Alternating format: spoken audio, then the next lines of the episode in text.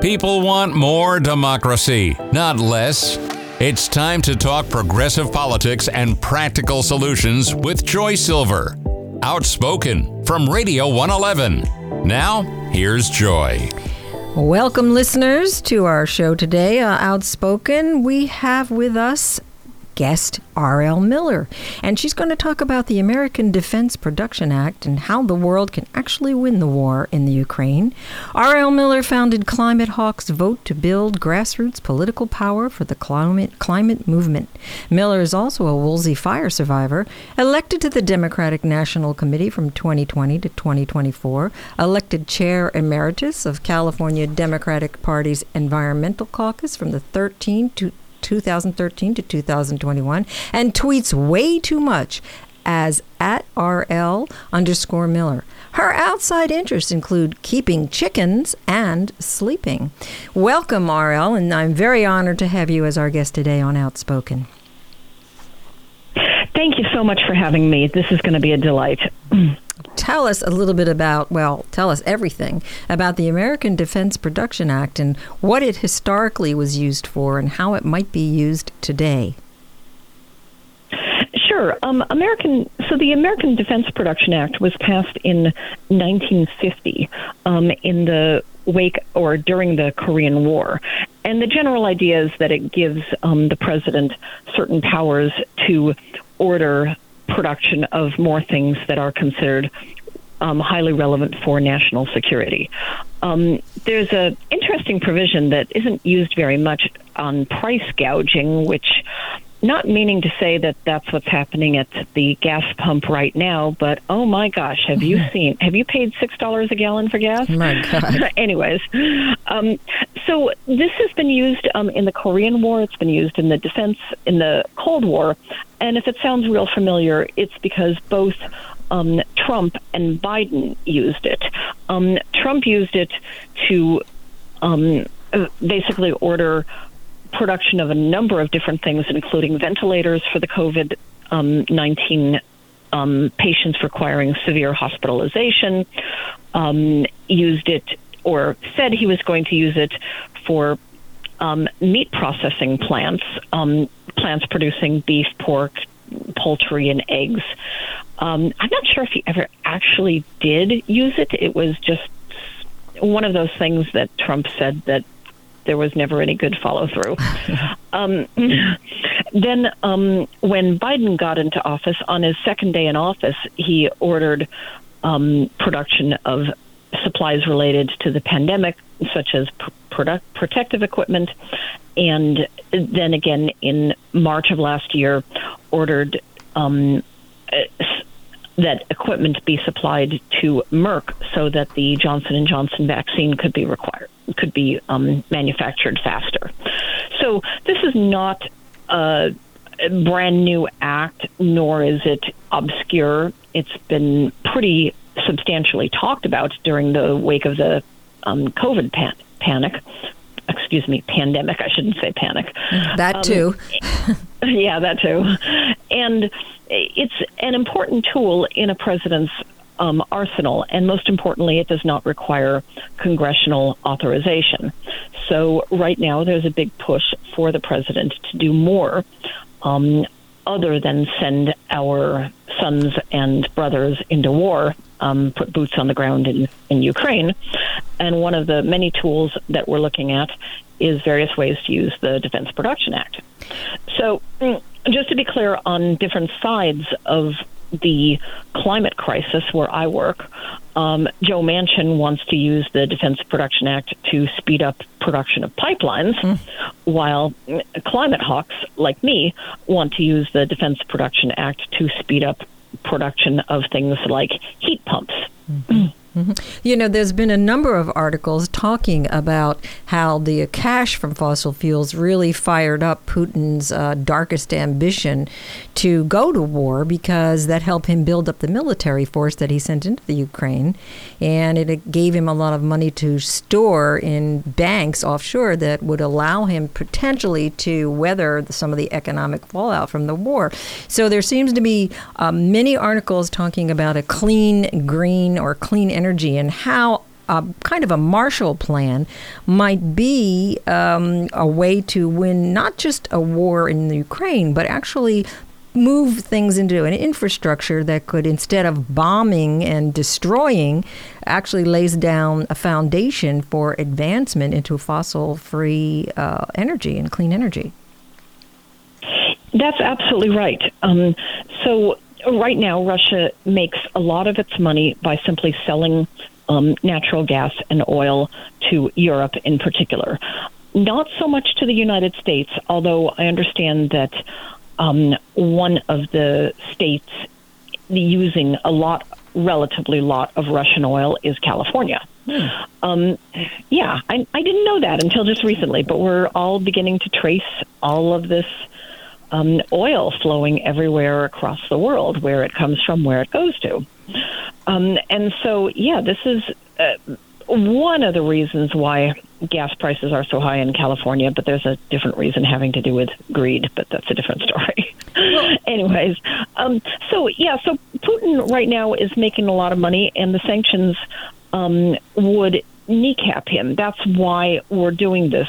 Um, why President Biden is um, moving strongly on sanctions and cutting off um, the comp- the country's biggest export, uh, fossil fuels, oil and gas, would really kneecap him. Um, and so it's really important that we do it. The problem, of course, in the United States has been uh, a rise in gas prices, but when you consider what's going on in Ukraine, how people in Ukraine are dying at Putin's bombs that are paid for with Putin's oil, I think it's a fair thing um, to ask us to pay a little bit more at the pump, and this is the key part, and move to electric vehicles and electric heat pumps sooner rather than later. I, do want to get into, um, and I actually do want to get into that greed piece with you for a second, and also talk about uh, clean energy alternatives and what Climate Hawks is doing about it. We are talking to R.L. Miller. She founded the Climate Hawks Vote, and that's a grassroots political power for climate movement. Our podcast today is made possible by the generous support of My Little Flower Shop in Palm Springs. They are the premier full service floral and event design studio in our beautiful desert cities. The staff has more than 50 years of experience designing, planning, and executing one of a kind high profile social, corporate, and charity benefit special events. That experience includes the Academy Awards and presidential inaugurations. So, whether you are planning a wedding, a birthday, showers, or anniversary parties, or you're organizing a big banquet, My Little Flower Shop uses only the finest flowers and will help you celebrate in style. Everyday arrangements, wedding bouquets, centerpieces, and amazing unique designs. Call My Little Flower Shop, open daily 9 to 5. The phone number is 760 778 7111. That's 760 778 7111. And visit them online for visual inspiration, mylittleflowershop.com at 861 North Palm Canyon in Palm Springs. They're open for delivery and an official sponsor of Outspoken. And we're with R.L. Miller from Climate Hawks Vote. Uh, R.L., do talk about some of the um, some of the things that Climate Hawks Vote is doing, and, and what is it that we can do to move into clean energy in a in the quick way of using the American Defense Production Act? How would that work? It's going to be a medium to long term push. Don't get me wrong. Um, electric heat pumps um, are would replace your natural gas um, water heater and, um, your heating and air conditioning system. And to be clear, although they are called heat pumps, they also work as air conditioning units. This was a question that I first had when I first looked into it. Why would I want a heat pump if I live in California? Don't I need more air conditioning than heat? um, but it turns out that they work extremely well at both ends. The problem is right now that they're a little bit out of reach for most people.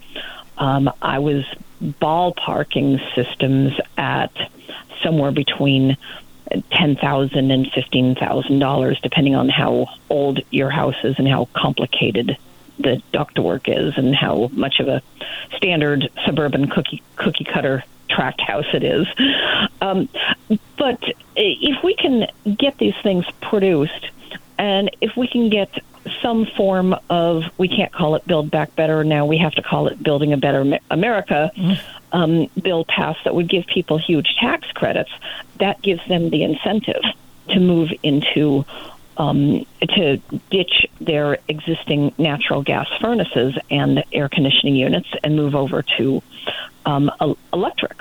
Same thing for cars. If we can give people big incentives um, in the way of tax credits to buy clean cars, people who are right now on the bubble and sick and tired of paying $6 a gallon for gasoline might be tempted to move over to electric vehicles. And it, the more and this is the way that the auto industry is going by the way everybody is moving toward electric vehicles. The manufacturers all are all moving there. And so the american public just needs to get on on board if you're in the market for a new car. Well, there's a, not much in the way of an, a used car market, unfortunately, and there's not much in the way of really inexpensive runarounds. The the Defense Production Act. I mean, one of the items, and this has to do with the uh, the war in Ukraine. Uh, uh, particularly when the Americans decided that they were going to enter World War II. We were not tooled up, as it were, to send people into the war. We didn't have what it took. And yet the entire country was put into the grand plan in order to tool up, in order to get into the war and, and uh, World War II successfully, I might add. And so, one of the big issues that I've read about is that, well, if we tool up for uh, green, clean energy, it's very costly. Now, that seems to me that uh, death and destruction are also very costly. Do you think it's possible that this could be a tool in in um, moving towards some sort of win and freedom, I guess, for the for the world having this tool in place? Oh, absolutely.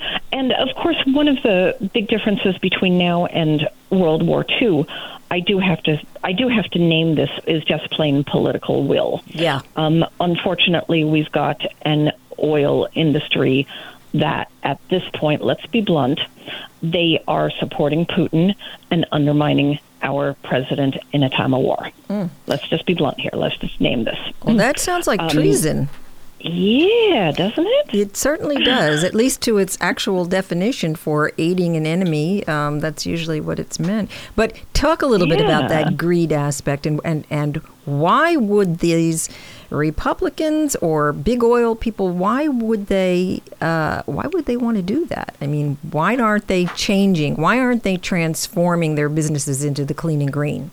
They're making more money. It's really simple. When gas is for is six dollars a gallon, they're making bigger profits than when gas is for four dollars a gallon.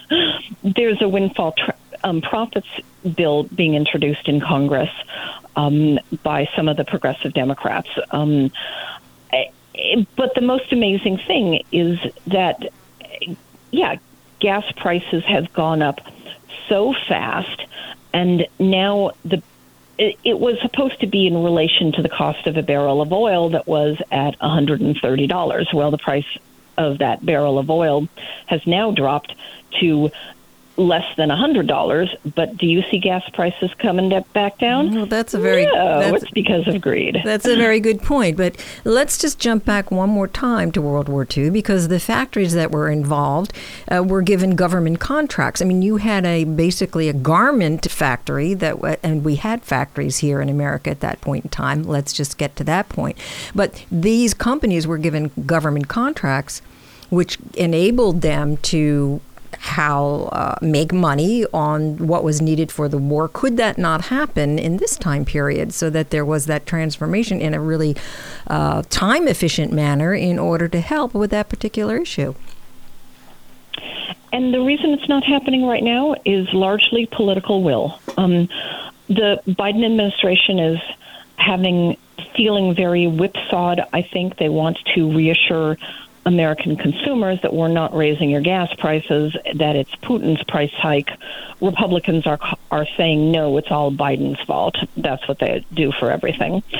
Um, and we just, unfortunately, we don't have enough political will to just cut through all the red tape and start awarding contracts to GM and Ford to produce more electric cars.